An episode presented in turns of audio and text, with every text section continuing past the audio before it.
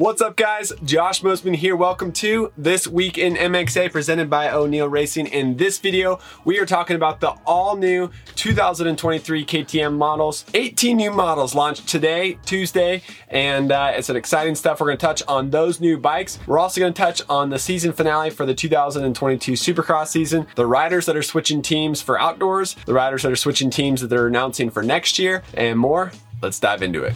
All right, let's start things off with the 2023 KTMs. You guys have already seen, if you follow motocross action, the 2022 and a half KTM 250 and 450 four-stroke models. Cooper Webb, Aaron Plessinger, Marvin Musquin, and Max Vohland been riding those models in Supercross this year, and the MXA Wrecking Crew has been testing them over the last few months. We spent a lot of time on those motorcycles. We got videos up where we talked to Roger DeCoster about those motorcycles, and uh, if you want to know about those, you can see it on our website website and in the magazine. But now is the exciting day where KTM has launched 18 new models, including the 350 four stroke that we haven't gotten to ride yet, and all new two strokes. And the two strokes are where things get really exciting. Now, the two stroke motocross models are going to be electric starting, they're going to be fuel injected, so you don't have to mess with jets anymore. And they got electric power valves as well. And the biggest news KTM's coming out with a 300 SX motor motocross specific two stroke, and uh, it's pretty exciting. So a lot of people, including myself, have done the 300 kit upgrade um, for the 252 stroke models. Now KTM is selling a 300 two stroke right off the showroom floor, and uh, the 300 two stroke it's been produced as an off-road bike enduro cross country model for the last couple years. Now they're making a motocross specific one, so very exciting stuff. I'm super excited. We are going to be in Redbud in Michigan just one week from today, riding the brand new 2000. 2023 KTM. So stay tuned to Motocross Action for updates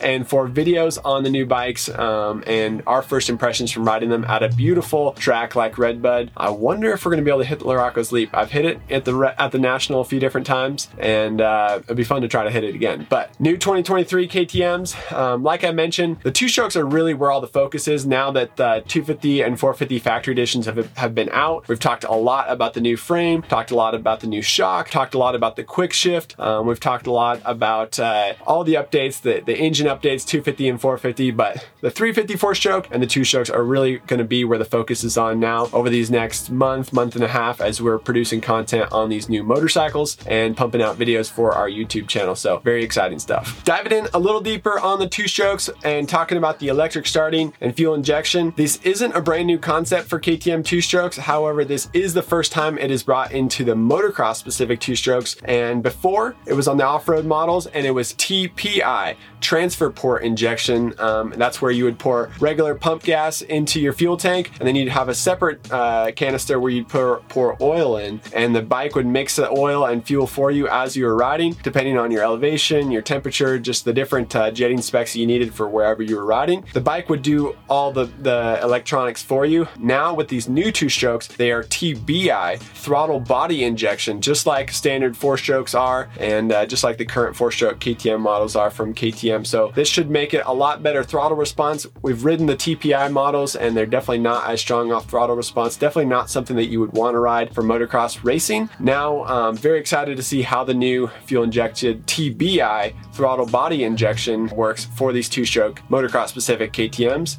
It's going to be a lot of fun. You will still have to use premix, so you'll still have to mix up uh, your own fuel before you t- toss it in your two stroke. But I think most people are, uh, most two stroke riders are okay with that, and it's going to be it's going to be a lot of fun to try them out and see how they work on the track. In addition to the four strokes and two strokes that I just mentioned, KTM also introduced a full lineup of cross country big bikes, and they offers a full lineup of mini bikes, uh, 85, 65, 50, and the SX E5 electric bike. KTM offers all of those models as well. So new stuff from KTM. The mini bikes didn't get as many changes. The cross country bikes, they did get all the new chassis, the new engines, and all that kind of stuff. So exciting stuff from KTM. MXA Wrecking Crew, like I mentioned, will be at Redbud next week testing these motorcycles, and uh, it'll be a lot of fun. Stay tuned as we get deeper into these bikes in future videos. Next up, diving into some supercross news and motocross news now as we're switching gears.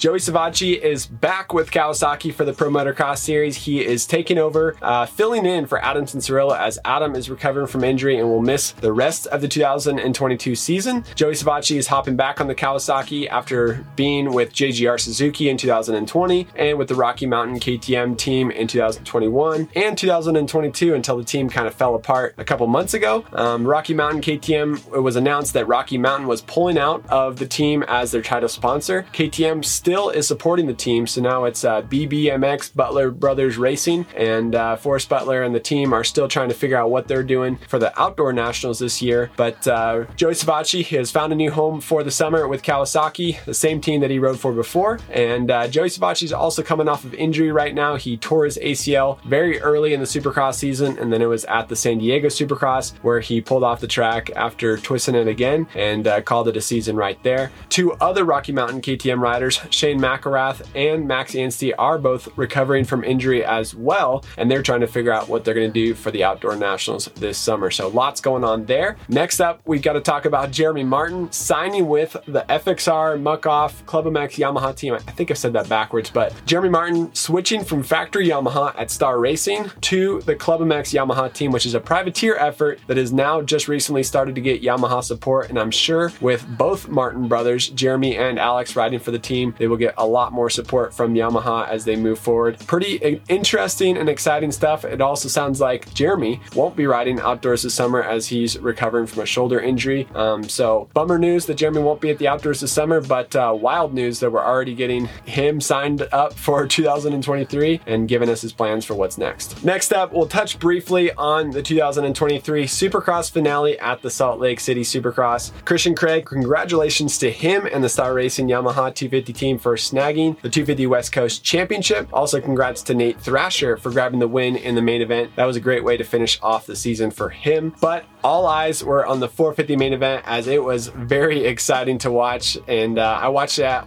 home on TV, and man, I haven't been that excited for a 450 main in a while. Um, good times watching that one. Jason Anderson won it. Chase Sexton got second, but I mean, it felt like they weren't even on the track because all eyes were on Malcolm Stewart and Justin Barcia, especially at the halfway point, pretty much to the finish of the race. And even Marvin Musquin and Cooper Webb were dueling it out at the same time as well. So it's funny to watch the battle for third and the battle for fifth being so hotly contested and uh, gaining so much coverage from TV, but also from the fans. You could just hear the roar of the crowd. And i got reports from friends and family that were at the race talking about just how loud it was at the stadium watching it happen. Malcolm Stewart was taken down by Justin Barcia in a wild, wild takeout, and uh, he got back up, passed his way back to the back of uh, Justin Barcia, and I think everybody in the crowd wanted him to get back around Justin Barcia and beat him, score that final spot on the podium, but Malcolm Stewart just needed to finish one position behind Barcia to claim third place in the 450 championship point standings. And earning third place in a championship that will get a bonus from Supercross but more importantly that'll get a bonus from his team.